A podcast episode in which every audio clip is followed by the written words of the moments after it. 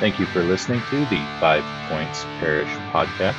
This is recorded at St. Paul's United Methodist Church in Tiffin, Ohio. Please visit our YouTube channel and our website for more information.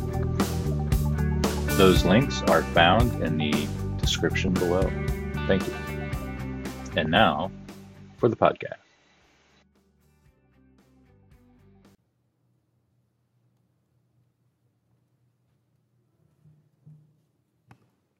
Good morning. Please join me in the prayer of illumination that's printed in your bulletins and on the screen. God of community and hope, spark our passion. Lead us as we learn, worship, and serve your holy name in spaces near and far. With your guidance, help us to see that through the sharing of our gifts, we are strengthening and building community. We give thanks to you this morning for feeding our hearts and minds with your word. Amen. Today's scripture reading is from the book of John, chapter 6, verses 1 through 13. After this, Jesus went to the other side of the Sea of Galilee, also called the Sea of Tiberias. A large crowd kept following him because they saw the signs that he was doing for the sick. Jesus went up the mountain and sat down there with his disciples. Now, the Passover, the festival of the Jews, was near. When he looked up and saw a large crowd coming towards him, Jesus said to Philip, Where are we to buy bread for these people to eat? He said this to test him, for he himself knew what he was going to do. Philip answered him, Six months' wages would not buy enough bread to eat for each of them to get a little. One of his disciples, Andrew, Simon Peter's brother, said to him, There is a boy here who has five barley loaves and two fish. What amongst people? Jesus said, Make the people sit down. Now, there was a great deal of grass in the place, so they sat down, about 5,000 in all. Then Jesus took the loaves, and when he had given thanks, he distributed them to those who were seated, so also the fish, as much as they wanted. When they were fit, when they were satisfied, he told the disciples, "Gather up the fragments left over, so that nothing may be lost." So they gathered them up, and from the fragments of the five barley loaves left by those who had eaten, they filled 12 baskets. This is the word of God for us, the people of God. Thanks be to God.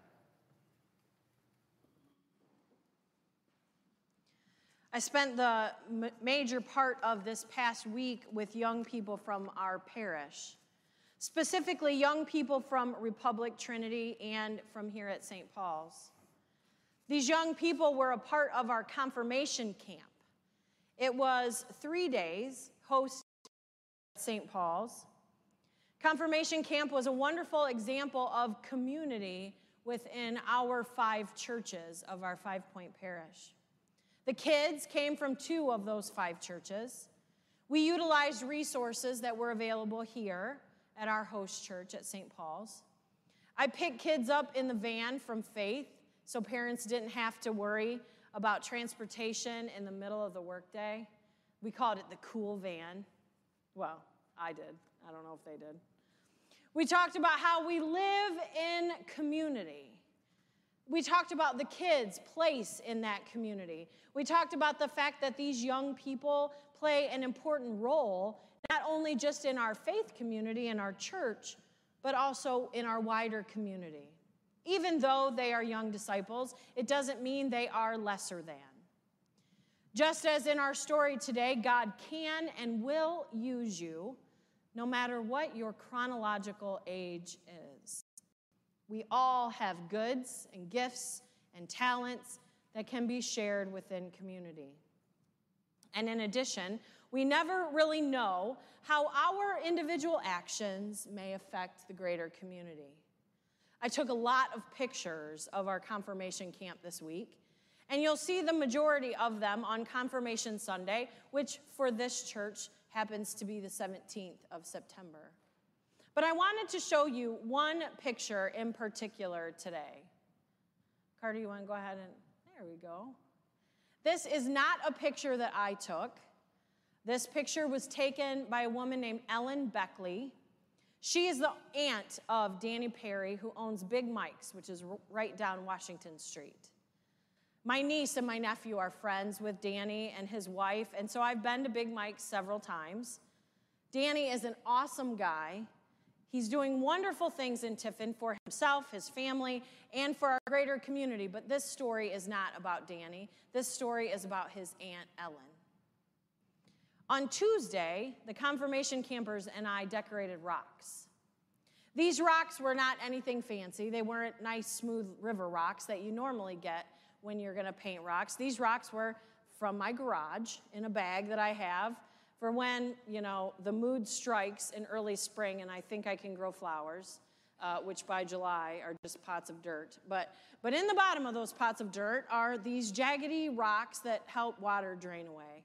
And so they, they were not pretty rocks. They were jagged, they had hard edges, but we thought we could pretty them up. So we used markers and our best imaginations to try and redeem these fairly ugly rocks into something that might catch someone's eye and bring a bit of joy. We were talking at that time about how God redeems us, even in our most jaggedy state, and how God offers us a new identity and a new purpose. So after lunch, we packed up our redeemed rocks and we walked down Washington Street to Big Mike's for ice cream. Some of the kids hid their rocks on the way down the street, and some of them kept their rocks to put them in the rock garden that's behind Big Mike's. So you have homework today. You have to, well, not today because they're closed on Sunday. But sometime this week, go to Big Mike's and go through the drive through and look at all the rocks. And you'll see not just our rocks, but you'll see plenty of painted rocks. Ours are not the pretty smooth ones that you'll see. You see, Aunt Ellen is the artist behind the painted rocks that are at Big Mike's. Some of them that she's painted have images of Danny on them. Some of them have images of her brother, who was Danny's dad. His name's Mike, and he's passed away. Some of them have Jesus on them. Some of them just have words on them. And, and you'll notice that other folks besides us have decorated rocks and put them in the rock garden as well. When Ellen came to the window, it just so happened in this God wink moment that Ellen waited on us that day. And I mentioned that we were there to put our rocks in the rock garden, and she was so excited. She was so excited that she asked if she could take our picture so she could share it with Danny and tell him that we had come to put rocks. And, and if you follow Big Mike's on Facebook, we were Facebook famous for a minute because Danny shared that picture. While Aunt Ellen was filling our order, she told me that she had never painted a thing in her life before she started painting these rocks. Aunt Ellen said that her husband had died in 2021. And after his passing, she was lonely and she had a lot of time to fill. And she felt like she needed something to do to help fill up that time. So she started painting rocks just for fun. And then when Big Mike's opened and she started working there, she brought the rocks to work. And she put the rocks in the rocks that surrounded the drive through speaker. One of the rocks even has a note painted on it saying that if you find the rock, you get um, some a percentage off of your meal that day, and if you go rehide it in the community, someone can find it and bring it to redeem uh, a, a, to get like a, a rock coupon on their meal. The rocks have brought Aunt Ellen very much joy. They helped her through a time of grief and they've now become a source of laughter and joy in her life. And she was thrilled, absolutely thrilled that our kids would take time out of their confirmation camp to decorate rocks for her rock space. She was so touched that something that she did, purely something she did to help herself during a difficult time, could be noticed and then replicated in the community. After the kids and I came back to the church, we talked about how interconnected community really is, and how our interaction with Aunt Ellen was an example of that. In that moment, when we stood at Big Mike's and Ellen took our picture, we had a shared identity, just briefly. But for that moment, we shared the identity of those who want to make Tiffin a kinder place. The kind of place where something with rough edges can be redeemed into something beautiful. Our kids were able to play a part in God's larger story. And on that day, the story had them cross paths with someone who was deeply impacted by their presence. Our scripture reading today is a favorite of mine. I love kids. And I think that we don't often appreciate kids for all they have to offer. In this scripture reading, the record of Jesus feeding more than 5,000 people with a lunch given, the lunch belonged to a young boy who just happened to be there. This is the only one of Jesus' miracles, besides the resurrection, to be included in all four of the gospel accounts. Matthew, Mark, Luke, and John all thought that this moment was a big enough deal that they included it in their gospels. As we remember how this miracle took place, it's always seemed kind of strange to me that Jesus asked the young man for his lunch some fish and some bread. Clearly, Christ could have done this on his own. He didn't need this young man's lunch to make this work. He knew what he was going to do. So, why would he take measly fish and bread? Why didn't he just whip something up himself to feed the great crowd that was before him? This story teaches us so much about community. This story is layered in community. First, Jesus is with his community, his small circle, and then he's with this great crowd of people who have come to seek out Christ because they've heard of the wondrous things that he does. They had all gathered to hear him teach. This was this first layer or two of community. All of these people, thousands upon thousands, had a shared curiosity about Jesus and what he was offering. They weren't all the same. They didn't all understand what he was saying. There were folks who were there that had more education, some with less. There were folks that had more resources and success, and some who faced great need. But they all came because of Christ. Jesus draws all people to himself if we just allow ourselves to succumb to the curiosity about his grace and his teachings.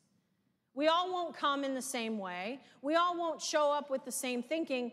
But in that moment, we share an identity because we are all seekers, much like us here today. We are all seekers of something more, something that we've not been able to find anywhere else. These people did not differ much from the kids in confirmation camp. They don't differ much from you and me as we gather here today. We each come with our own ideas, our own understandings, our own praise, our own prayers, our own questions. We come with, with everything that is separate, but in this moment, we come together and take on a communal identity because we're all here seeking Jesus. Jesus recognizes all the differences in those gathered before him, and he recognizes the thread that weaves them all together. And then he realizes that they share an identity of need. They're all hungry. They've walked to get to him. They've endured whatever weather and elements they had to overcome, and now they're hungry. And so Christ wants to care for that physical need. Jesus was very hospitable to crowds that followed him. There were times in Scripture when he was hungry or tired, but he would look with pity on his people and he would care for them. And as this crowd grows hungry together, their bond as a community grows because now they have a need in common. And Jesus recognizes the need and looks for ways to fill the need. Jesus discusses the community's needs with his disciples. He might, you might call it a mini vision meeting like we're going to have at the end of the month. Look, these people are hungry. What can we do? But the disciples were less than helpful. They seem to forget that God stands among them. They mention very human solutions to the problem. They say, We don't have enough money to feed all, how are we going to feed all these people? Clearly, they've never met a United Methodist woman. We could feed people, right? And so they say, well, okay, this, this kid's got lunch, but, but what could we do with that? How far could these fish and loaves go? Did they not realize that God stood in their midst? That if anyone could have known how to make much of little, that it was Jesus. Surely it would be the same people who saw water turn to wine, right? They're a little slow on the pickup. But before we judge them too harshly, how many times have we as a community, as a church, as a family, as a team, faced what seems to be an unsolvable problem, an unsettleable conflict, a mountain too great to overcome, and we've acted as if God's not even in the room? How many times have we faced a problem and said, Well, here's what I've got, but what can you do with that? How could this little resource, how could my little lunch help to solve this large problem? How could these fish and these loaves feed so many? When the question should be here's what I have God, what can you do? Once again, the God of community will provide. And he doesn't say to the disciples, though he does on some occasions, he doesn't say, Oh, you of little faith. Stand back and see what God can do with this lunch. Instead, he invites them to sit down and have a seat at the feast that is coming. Christ is reminding us in this moment that doubters will be fed, that gloom and doomers will eat, that anyone who is hungry and asking will be fed. And there will be so much that there will be baskets and baskets of leftovers. Fish overflows, bread overflows, grace overflows. Yet we forget. We as a community forget that God sits with us at this feast of plenty. We forget that Jesus is attuned to our physical needs, our hunger, our thirst, our wants, our hurts, that Christ will provide for them. We forget that God is interested. Like I said to the kids, you think God cares that you're going to school? Yes, God cares that you're going to school. This, this kingdom that Christ is building is true community. God cares for all. God is available to all. God gives provision to all. There are no longer insiders and outsiders. You are welcome here at Christ's invitation. We share an identity as one.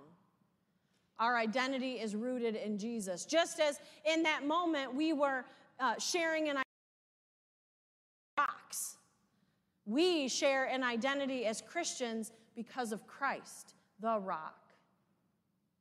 This identity binds us together. We talked in confirmation class about the early church and how they lived. Scripture says that they lived together, ate together, learned together, shared resources, that there were no rich and there were no poor because everything was shared. They prayed together, worshiped together. This was a radical change, especially for those who had been part of the Jewish faithful, who had been dependent on sacrifices and rituals for worship, on who had known themselves as the set apart people of God, all of a sudden, God was for all. No longer would there be divisions among them, unity was possible. The outcast was now in, the unclean was clean, the person on the fringe was now a true part of the community. It sounds heavenly, doesn't it? I made the kids vote on lunch. Two days I mandated what they were eating for lunch. The first day we went to the sharing kitchen and we ate and they learned about that ministry. The second day, I made them eat Lee's chicken because Joyce said she would go get it. And on the on the at the end of the second day, I made them all come. We were in the parlor. They all had to come to the center carpet and I said, "Okay, we're going to vote on lunch tomorrow." And they said, "Yes." And I said, "Here's the rule. Because at confirmation camp, if you were shy and you didn't want to share, you didn't have to. Because sometimes community means not forcing people to do things when they're uncomfortable. And so you had to share, but it could be through a way that was comfortable for you. They could hand their response to someone else to be shared verbally. They could text it to me and I would share. But in this moment, because this wasn't like sharing our innermost thoughts, this was voting on lunch, I said, everybody has a voice. At this table, you have to tell me, you have to give me an idea for lunch. And so, seven people, they all had a voice, and we listed on the board all the choices for lunch. We had several pizza places, so our first vote was to eliminate one of the pizza places. So, once we had our list, we voted, we eliminated a pizza place. Then the grumbling began because somebody's pizza place hit the bricks. I said, That's, this is how it goes. Everybody's got a voice, everybody's got a vote. So we continued to vote until we finally narrowed it down and we decided on Marco's. And there were some unhappy people because they didn't want Marco's. And I said, Listen, we're the church. This is how church works. In the United Methodist Church, everybody has a, vo- a voice. And in the United Methodist Church, everyone has the opportunity to have a vote. So, A, if you don't vote, don't come with your voice later. I don't, want I don't want you to not vote and then come tell me how you didn't get what you didn't get. So, everybody had a voice, everybody had a vote. We ended up with Marco's. Some people were mad. I said, This is church. Sometimes you're going to get Marco's, sometimes you're not going to like it but we are a community. And you don't not come to confirmation tomorrow because you got Marcos. You come and eat your Marcos. Right? Sometimes you're not going to like what happens in the community. Sometimes in your family, you don't like what happens. Sometimes it gets mandated. Sometimes it gets voted upon, but you're not always going to like it. We found a, a, way to work around it. The people that didn't like Marco's Pizza said, Well, I like breadsticks, so we ordered breadsticks. You see, that's community. We can make it work. You're not always going to get your way. I explained that ch- in church, you're going to like about 70% of what happens. When you're in your 30% of things you don't like, somebody is right smack dab in the middle of their 70. And part of being community is understanding that sometimes you're going to get Marcos, and sometimes you're not. Sometimes you're going to get what your favorite was. What we do with it as a community is what makes us the church. And so the next day, we all gathered around and ate our Marcos. Some of us were not happy about it. I was one. But sometimes that's lunch. God doesn't say, I'll give you what you want. Jesus didn't say, Well, I've got these fish and loaves, so if you want steak, line up over here, and I'm going to give you some steak. And if you want fish and bread, line up over here, I'm going to give it. No, God doesn't say, I'm going to give you what you want. God says, I'm going to feed you. I'm going to give you what you need to survive. Sometimes you're going to get steak, sometimes you're going to get fish, sometimes you're going to get Marcos but you're always going to have a place in this community.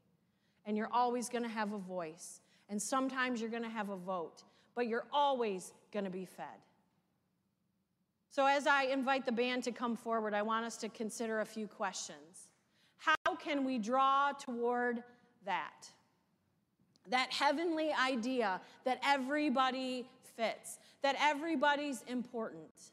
How can we draw the circle wider? How can we include more people? How can we share this community? How is God calling us to use our resources and our gifts to build and serve the greater community? Do we have a lunch that we can give? Do we have a lunch that we can say, okay, God, what can you do with this? We're going to do some dreaming for this church within the next couple weeks. Everybody can have a voice, everybody can have a vote. I'm going to ask you what you would do here if you knew we could not fail. Who would you invite to church if you knew they would come? Who would you invite to Bible study if you knew that they were seeking? Who have we overlooked in our community? Who's living on the fringe that Jesus is saying, Look, if I were here today, I'd be going for them? Whose potential are we doubting? Who are we viewing as the young boy with only a few fish and few loaves? Who or what are we talking about when we say, What could God do with that? Because someone said, What good can come of Nazareth?